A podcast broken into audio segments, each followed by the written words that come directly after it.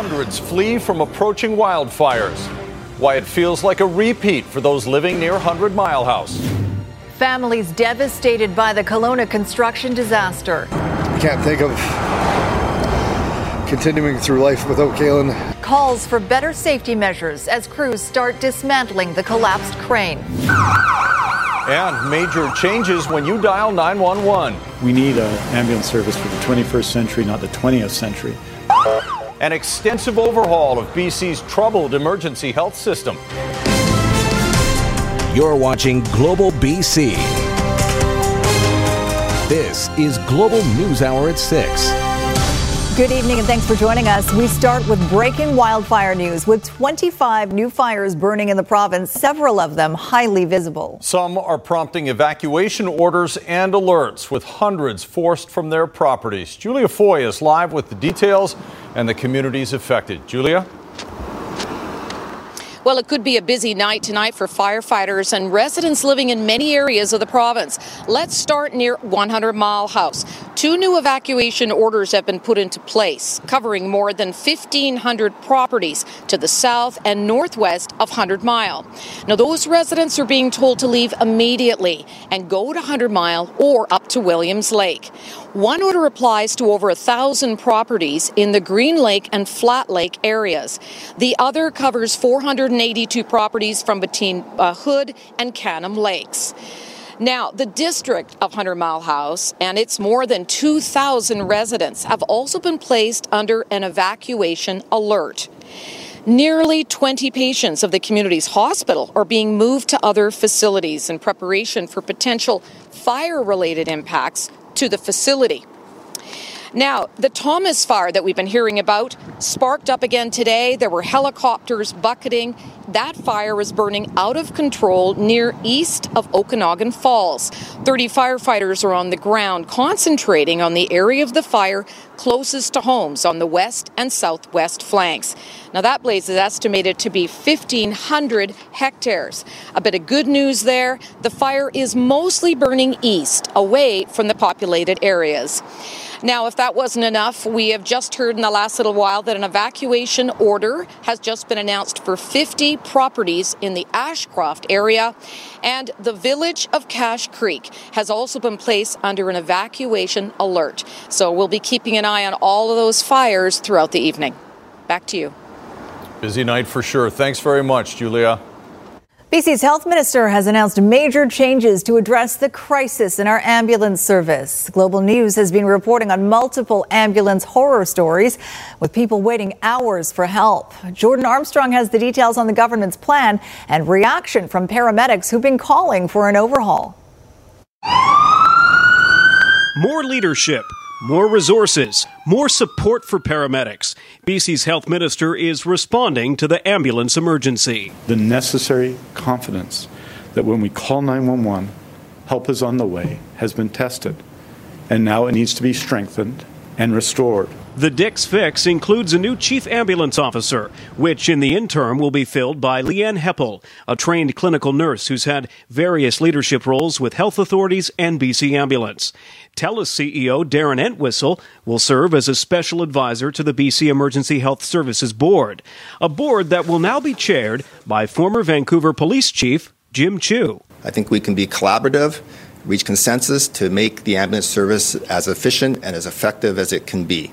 Another change the board, chaired by Chu, will report directly to Dix. The health minister also announced 85 new full time paramedics, 30 full time dispatchers, 22 new ambulances, the conversion of 22 rural ambulance stations to 24 7 stations. A good start, says the union. I'm optimistic about the structure they put in place and some of the announcements. We still have a lot more work to do, and uh, I'm uh, encouraged by a new structure. Paramedics have been raising concerns about staffing and patient care for some time. You've been health minister almost four years now. Why did it take a deadly heat wave and the lives of more than 700 British Columbians for government to announce these changes? Well, with great respect, um, we've done that. And you look at the rate of increase, we've doubled the rate of increase in spending on the ambulance service. We've hired hundreds of ambulance paramedics, right? And so we've made a transformative change. While new leaders are being brought in, Dix confirms no one is being forced out. Global News revealed BC EHS did not activate its emergency coordination center until the day the deadly heat wave began to subside. Since then, thousands have signed a petition calling for COO Darlene MacKinnon to be fired. I think some of the criticism is unfair. The minister adds chronic stress and fatigue are major issues at BC Ambulance, so a contract team of mental health professionals will be brought in to work directly with dispatch staff and paramedics. As for when patients and their families can expect to see a change in service, we hope to see uh, results uh, soon, and we're going to need to. And this is going to be, though, I say to everyone, this is going to be a hard summer. Jordan Armstrong, Global News.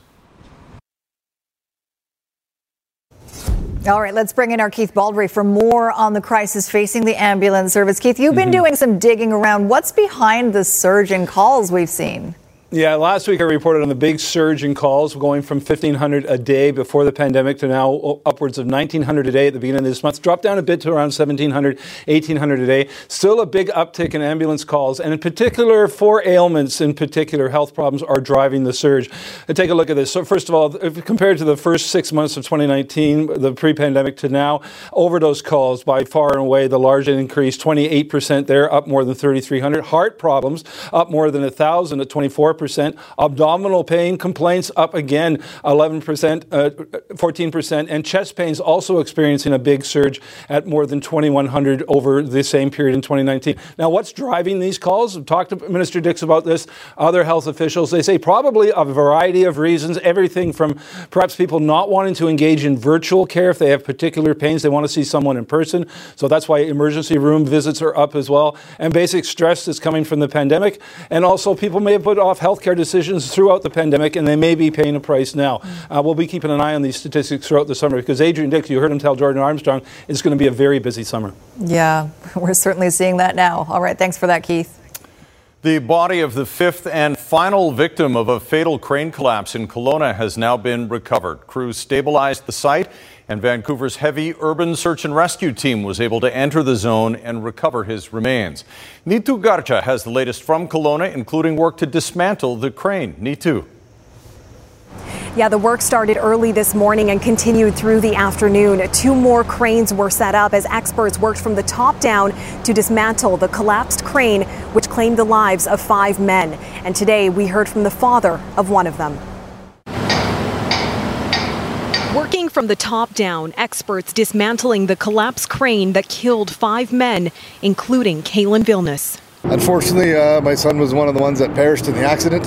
Chris says his son was born and raised in Kitimat, and the family got to Kelowna as soon as they could via a private jet after hearing about Monday morning's crane collapse. I've worked in construction my whole life. So is his older brother. Um, his older brother's an ironworker and Kalen Wallet wanted to follow suit. He lived with his girlfriend Jadine, who says it was his first day back on the job. The reason why he went back to Stemmer on Monday was because of the um, crane. They asked him specifically to take down the crane. So when I saw the crane down, I knew he was on the crane and he wasn't answering. I was actually coming up here um, August long weekend to help them move into possibly their forever home for them to start their life. Um,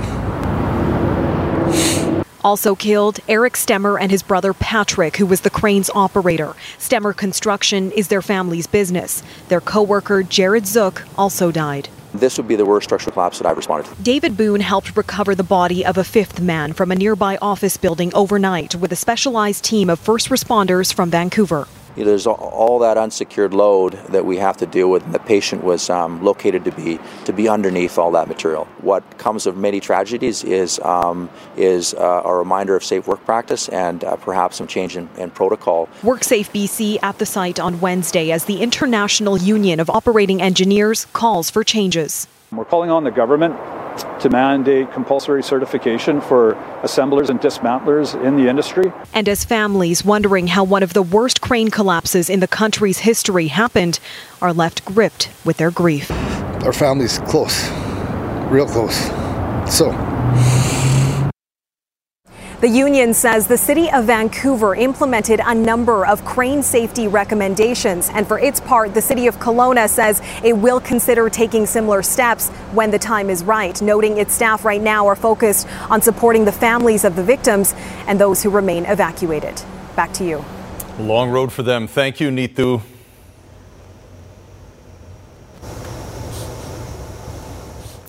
A terrifying night for vacationers in the Fraser Valley after a trailer in their packed campground burst into flames in bone dry conditions. As Grace Ke reports, bystanders grabbed fire extinguishers and garden hoses to keep the fire from spreading. Jen, get out, get out. Oh my God, we gotta go to the hospital. Oh my God, somebody call the ambulance. A family camping trip at Cultus Lake turns tragic with a 74 year old man barely escaping a trailer fire and a dog perishing in the flames. People at Sunnyside Campground woke to the terrifying screams just before midnight. All of a sudden, I heard the word help, so I booked it out of my campsite, ran to where the fire was, and it was through the roof at that point, and there was only about three people there, and we just yelled inside to see if anybody was in there, and I tried to pry open a window and smoke was coming up, billowing out. The first thing I started asking was, "Is there anybody inside?" And then I heard people screaming, "There's a guy inside! There's a guy inside!" The man managed to escape on his own with his clothes on fire. That's when a camper jumped in to put out the flames with his bare hands. He came out and basically fell on his face out front, in front of the door, and I saw it, and I just went around the other side of him. His shirt was on fire. I put his shirt out, and his hair was just with your hands. Yeah, with my hands. An off duty firefighter helped as campers rushed with garden hoses and fire extinguishers trying to put out the flames as the fire jumped to a nearby tree. Grabbed the extinguisher, and a bunch of other people were running down with their extinguishers. And at this point, they weren't doing much to combat the fire with extinguishers, but people were still coming up and trying to blast. I freaked out and I just started collecting. You know, you go into panic mode. I just grabbed as many things as I could and I called him. And I was like, You have to come back now. There's a fire. And he's on the other side being like, The guy's alive. He's alive. And I didn't realize he was right there in the middle of it. So he came running back. So we had a tow strap in my truck, and uh, there was a chain crossed across the, the gate. So we ripped the chain off. Sorry, campground. Um, but we ripped the chain off with my truck so the other vehicles could follow us out. We were worried that the a forest would, fire would start and that everyone would be trapped in here. The fire didn't spread, and the man was flown to hospital in critical condition. The trailer was a long term rental. The cause of the fire is still under investigation. Grace Ke, Global News. The parents of Robinson Russ are joining the Vancouver Police Department to call for any information that could help solve his murder. He always told me he loved me. And that meant a lot to me. And I miss hearing those words. I miss giving him that hug before we part. The 37 year old Ross was attacked on Easter Sunday at a construction site at 46 West Hastings Street. He was rushed to hospital where he later died from stab wounds. Police say they're aware a number of people were near the scene and may have witnessed it when Russ was stabbed. It's so very hard to deal with this. Robinson's death has affected our family in many, many ways. He's so dearly and loving and missed. We know that there were dozens of people in this block when Robinson was stabbed. We know there are people in the community who saw what happened, who know what happened, or who ha- have information about what happened. Those people need to come forward. Russ's family is offering a $2,000 reward for information leading to the arrest of a suspect, and they're calling on anyone with information to please contact Vancouver Police. Iranian Canadians targeted in a plot that seems like it's right out of a big screen thriller. What a former captive of the Iranian government says about the plan to kidnap journalists who speak up against the regime. That's next on the News Hour. A warning to avoid Stanley Park. The risk of coyote attacks closes part of Vancouver's crown jewel. What the city is doing about it coming up. And the Vancouver Canucks unveil the name and logo of their new Abbotsford farm team. Why not everyone is impressed? Later. Right now, though, a Canadian connection tonight to the story of four Iranian intelligence officers charged in the U.S. with a shocking kidnapping scheme. They're accused of planning to abduct three Canadians and several others who are critical of the Iranian regime and taking them back to Iran. Ted Chernecki has the details and talks with an Iranian man in Vancouver who escaped Iran's death penalty. It could be mistaken for a Hollywood screenplay, but according to the FBI, it's all very real. An Iranian hit squad targeting outspoken critics of the Iranian government plans to kidnap at least five people, including three Canadians. In one plan, the squad looked at hiring a fast boat to take their victims to Venezuela, then Iran. Saeed is living in exile in Vancouver after escaping a death sentence in Iran. They put me more than two years in solitary cells. Solitary? Yeah, and after they beat me, they used you know electric shocks. Yeah. Like every day, or? For for two months actually. They, every day they you know tortured me. He was living in Victoria writing open source software in Farsi that someone else later used for pornography.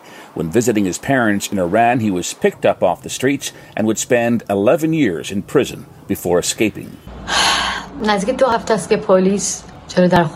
the FBI did not name the five targets, but Iranian journalist Masih Alinejad posted this video saying she was a target. She actually interviewed Saeed, and to this day he considers her a hero. He also was a personal friend of journalist Ruhollah Zam. They kidnapped him. They uh, send. Uh, they bring back him to Iran. They put him in the court and they hang him. They killed him. Human rights activists believe Masih would probably have met the same fate. Court documents show the Iranian network that one of the accused ran targeted individuals in Canada, hired private investigators who took photos and videos of the Canadians at home and work. I don't think anybody benefits from silence. I think um, silence can breed impunity. I think when people know that they're going to be targets, the best thing to do is to really shine light on these methods, to um, stand together, and also to really encourage prosecutors and lawmakers and others who have access to tools that can thwart this activity. I believe if I live in fear, I almost like. Know, I don't. I want to. I want to live, you know, in uh, with you know happiness or something like that. Only one of the five suspects is in custody. The other four are still at large. Ted Chernecki, Global News. Still ahead, an antidote to BC's declining vaccination rate. First, second dose. First. The city bus converted to a mobile clinic, and what the health minister says about whether we've hit a plateau. And vacation scams that'll make you want to stay home. Coming up on Consumer Matters. Traffic is steady in both directions this evening at the Alex Fraser Bridge with just some minor leftover volume eastbound on the east-west connector between Knight and the S-curve. From home to car insurance, BCAA's local experts are here for all your insurance needs. Visit bcaa.com. I'm Trish Jewison in Global One at the Alex Fraser Bridge.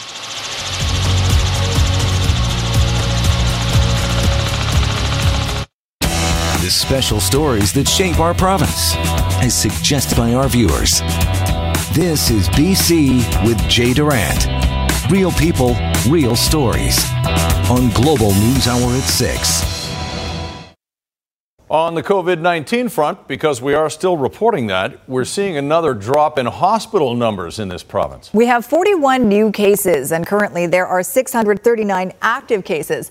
Hospitalizations are improving with 65 patients, 11 of them in ICU. And for the sixth day in a row now, no new deaths to report. On the vaccination front, 79.3% of people um, 12 years and older have received their first dose of vaccine. 47.3% have received their second dose. Now, even though the number of British Columbians getting that second jab is rising rapidly, the first dose numbers seem to have stalled at just above 80% for those 18 plus. That means nearly one in five adult British Columbians haven't been vaccinated. And as Richard, Richard Zussman reports, that fact could have some serious implications into the fall and beyond. It's an express heading to immunization. This TransLink bus in White Rock Wednesday retrofitted to trade stops for shots. It's beautiful out here in White Rock. The sun is shining, and so we're just wanting to meet the community where they're at for easy accessibility. On May 17th, nearly two months ago, 55.8% of adults in BC had received at least one COVID vaccine. That shot up into June, but since July, the growth has slowed as we creep over 80%. And we're going to continue to push that number up. It's not going to go up as quickly as before, but we haven't hit a plateau. We're going to keep going and going and going. And even though Dix says it's not a plateau, first doses have clearly slowed hundreds of thousands of adults in BC still choosing not to get vaccinated. Some countries are seeing case counts rise and restrictions return with the Delta variant spreading. So 80% of adults, we're, we're not even yet at 70% of all people vaccinated. So it's it's not enough to counter the spread rate of these highly transmissible variants. The Delta variant is far more common in those who are not vaccinated. And one expert says BC could get to 95% vaccination for adults if they move away from clinics like this and more techniques like the mobile bus. Available at workplaces, at shopping centers, where people are. And so it's just really easy to get vaccinated. There has also been a seismic shift to second doses climbing in May from mostly first doses to now where it's overwhelmingly the second jab we need to get to the double vaccination status to ensure that we are well protected against the potentially more contagious variants. The final challenge is children under the age of 12. They likely can't get the shot until at earliest the fall. But the hope from experts is when they can get it, the province will provide it as quickly as possible. Richard Zussman, Global News, Victoria. Well, many British Columbians are eager for some long-awaited R&R this summer as COVID restrictions ease and travel opens up. But criminals don't take time off. Consumer Matters reporter Anne Drewa is here with more on the vacation scams to avoid. Anne? Thanks, Sophie. When making holiday plans, the Better Business Bureau is warning consumers to be wary of false promises and outright scams. Here's a look at the top four to watch out for. Vacation rental cons. This involves fake listings for properties that don't exist, are not for rent, or are very different from photos shown online. Free vacation offers. When a travel company advertises a free vacation, it's probably not. Add on fees, taxes, levies, and other charges could cost you. Fraudsters may also make cold calls saying you've won a free vacation or cruise, but you need to make a payment to claim the win. Hotel scams. When you book a room, scammers may use fake front desk calls or offer free Wi Fi connections to skim your credit card information. Third party booking site scams. These are very sophisticated with elaborate websites and sponsored ads for air travel or hotels. Often the flights don't exist or they take personal information and ask you to make payments. The end of the day, it's, it's crucial that you do your research. You have to check out these ads that are being posted. You have to check out the website you have to make sure that these are legitimate offers being made to you. If someone is calling you over the phone before you share information, validate their identity, validate wh- where they say they're, they're calling from, get all of that information and do not be rushed into making decisions without doing those preliminary investigations. So if someone is forcing you to make payments, especially outside of the, the, the usual or accepted payment methods, that in itself is also a red flag. The Better Business Bureau also suggests using a credit card for any legitimate payments because it gives you an added level of security when paying online. And remember, if a deal sounds too good to be true, make sure you double check because it likely is. And if you have a consumer issue for me, you can email me at consumermatters at globalnews.ca. All right. Thanks for that, Anne. Up next, why your safety can't be guaranteed in Stanley Park. You use the park at your own risk at this point what the Conservation Officer Service is doing to take care of a coyote problem. And the decades long wait for clean water in a BC First Nation, and how a team from UBC stepped in to help.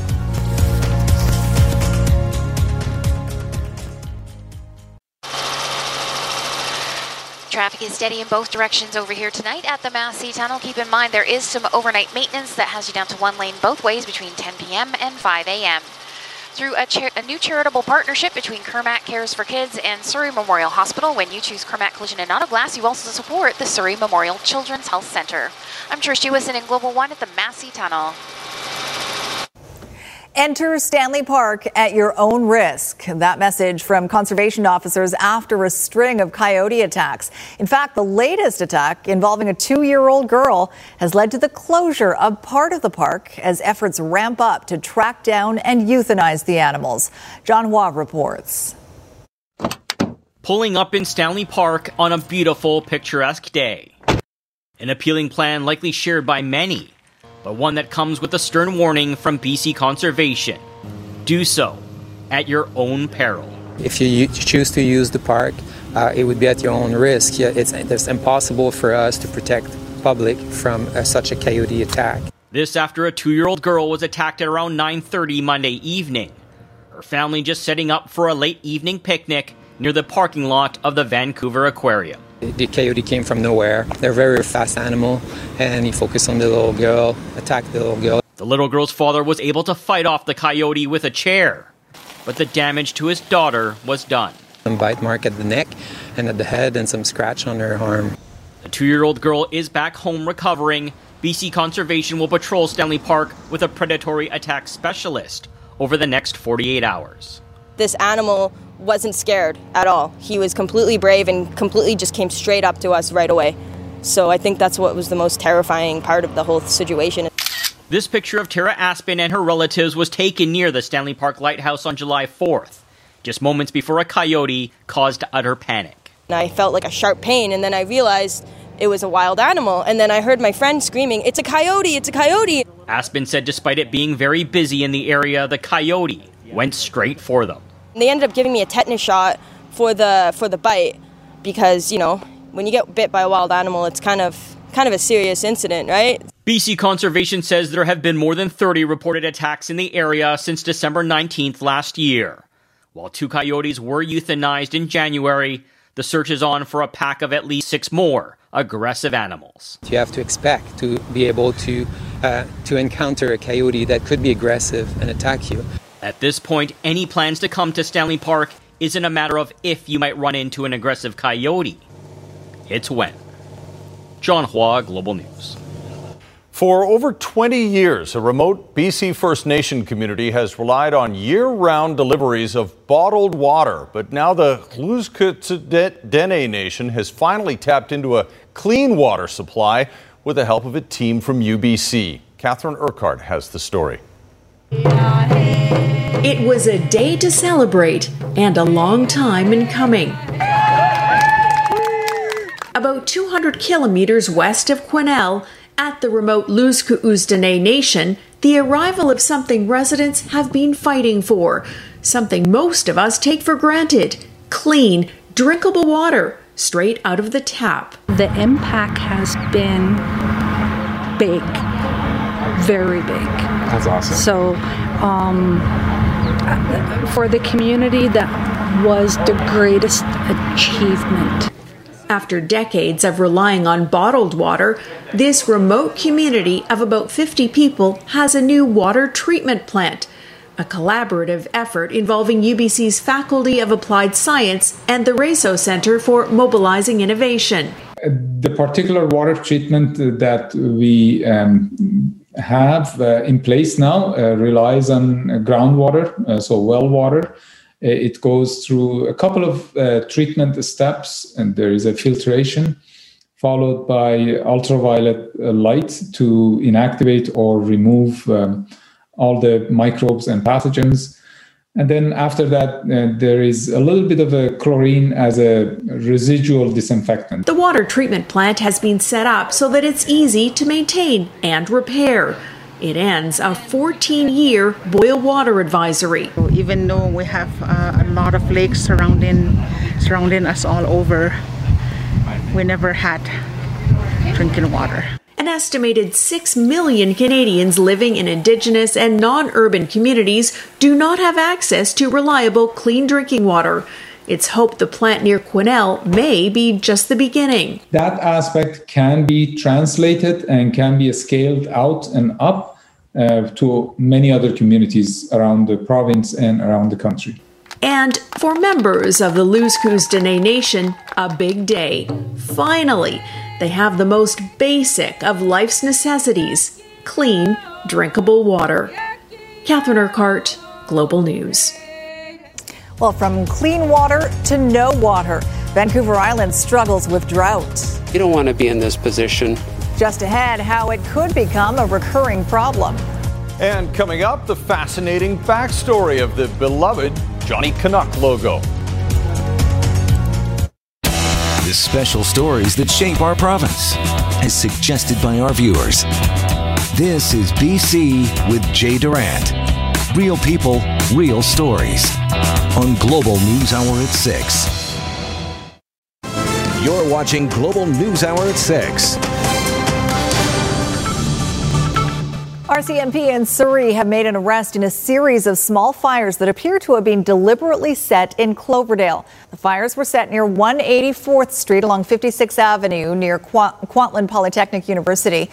Calls came in that a series of small fires had been set. Thankfully, they were put out before significant damage occurred. One man was arrested and the investigation continues.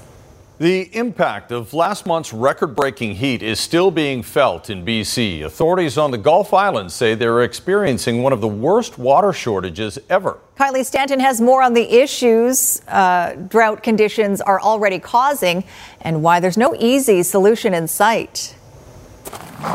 As the temperature rises, so does the demand. People suddenly they want more water for irrigation. Some of the wells start showing some stress. Ronan Heitzman has been working non-stop here on Salt Spring Island, trucking water to residents already running dry. We just want to be there to fill the gap. Right now, that gap is huge. It's the worst that, that I've seen it. The lack of rainfall this spring and wave of extreme heat in early summer has put much of Vancouver Island and southern BC in level 4 drought conditions. Level 5 is considered severe. But on Salt Spring Island, where only two lakes, St. Mary's and Maxwell, provide drinking water to half of the island's residents, the situation is being called dire. And we're seriously considering going to, to stage four water restrictions. That would have massive implications on the residents and public facilities. Under stage four, there is no sprinkler watering and no washing of vehicles or boats. Driveways, patios, buildings, and sidewalks can't be cleaned. There's no filling of pools, hot tubs, or water features, and no watering of public parks or new lawns. If all the trends continue, uh, we can see uh, going into uh, stage four at the end of this month. But what's even more concerning is these trends will become the norm. This is climate change, and uh, there are lots of uh, long term issues that uh, all of us are concerned about. The district is looking at storage options, perhaps even manually raising the level of St. Mary's Lake. But all of that costs money, and because Salt Spring is an improvement district, it's prohibited from receiving any provincial grant funding to try to address all these issues just uh, on the backs of the ratepayers is going to be very, very, very challenging. For now, the only option is to conserve. But with no rainfall in sight here, water becomes a finite resource. Every drop more precious than the last. We need to get it together and start addressing this. Kylie Stanton, Global News. Whew, gotta gotta get some rain somewhere, but uh, there isn't a lot of that in the forecast. We'll check in with Kristi right now for a look ahead. Yeah, so there was a glimpse of uh, potential for some on Friday and potentially into Saturday, but really that's fizzling as we'll likely just see cloud cover, and I'll show you why in a second. But first, here's a quick look at the drought levels across the province right now. Uh, level three is in brown, a level four in red. Uh, one area in the interior under a level four, also that's the Salmon River pardon me, uh, the yes, sorry, the Salmon River area, right near Salmon Arm. Um, but you can see sort of Chilcotin, Cariboo region, right down to the Okanagan Valley at a level three, and this can have a huge impact on wildlife. This can have a huge impact on crops as well as uh, livestock uh, for farmers. So a massive, a widespread uh, impact. Now, drought levels are uh, calculated based on long-term uh, precipitation. Uh, fire danger rating can actually um, vary from day to day. Now, as we head into the next couple of days, we are going to see a little bit more cloud cover and the cooler conditions, but we still have no significant rain in the forecast. There's the current wildfire situation. We're talking about 25 fires of note, 97 out of control, 309 currently. And this is the scene out there in the interior, just widespread smoke. Now, tomorrow, we're not going to see much wind likely. So a lot of the smoke is going to stay within the areas that have the fires. So you can see that with the forecast there. Some uh, northerly flow, but generally not a lot of winds uh, to sort of move that smoke out of the area. So a lot of regions will be socked in. Uh, across the north, you can see that cloud cover. A lot of it will push in later in the day. Across the south, though, it's not until Friday and Saturday that you'll see the cloud cover. South coast, you'll wake up to cloud tomorrow morning, sunshine by the afternoon, but mainly cloudy skies expected on Friday. And you can see temperatures certainly much near more near seasonal, so much more comfortable. And that will be the case in through the interior regions as well. Tonight's Centra Windows weather window is from the Cariboo region. These kids wrote thank you to all the firefighters out there. Gorgeous. Well done, you guys. That must have taken a lot of work. Firefighter, firefighters appreciate that. For sure. They're working very hard for us, and, uh, and we do appreciate it. Thanks a lot, Kristi.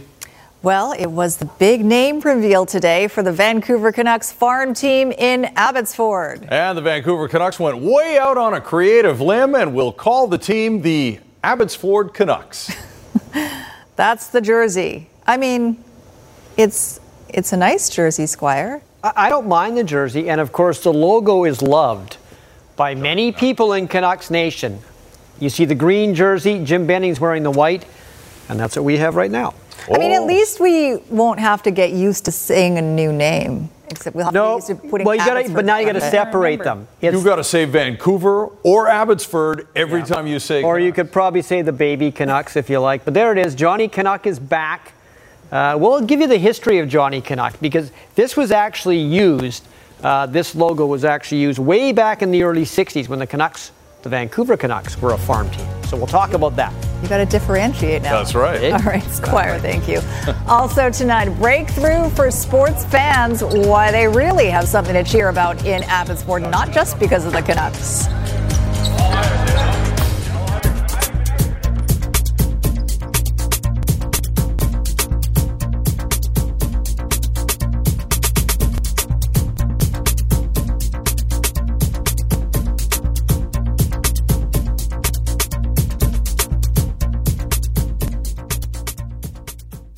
No aviators, no pilots.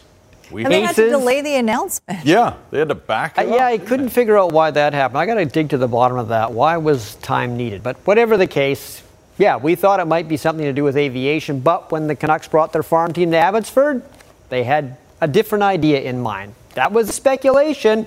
Maybe the Abbotsford Aviators, something to do with aviation, anyways. But we now know, as you just found out, it's the Canucks, which does seem a bit lazy. It's sort of like purposely marrying someone because they have the same last name as you, and it just avoids a lot of hassle. But there is a marketing strategy to this, and you have to give the Canucks credit for this, and it all has to do with the logo. A lot of people have wanted the Canucks to get rid of the Orca and go back to their roots when they were a minor league team and Johnny Canuck was on their sweater. So I thought, you know what? Let's look back at the history of this logo. And so what I had to do was phone Jim Robson, who is a human Wikipedia when it comes to the history of the Vancouver Canucks, and got the story of the Johnny Canuck logo. The Johnny Canuck logo has been a favorite of a lot of Canuck fans for years, so from a marketing standpoint, it made sense to get it on the Abbotsford Canucks uniform. For many people, this logo is more popular than the whale that's currently used by the Vancouver Canucks or even the stick logo, which is occasionally used. We've seen Johnny Canuck videos over the years that were popular. Roberto Luongo used to have Johnny Canuck on his mask. But a lot of people who love it weren't around when it was first used by the Canucks.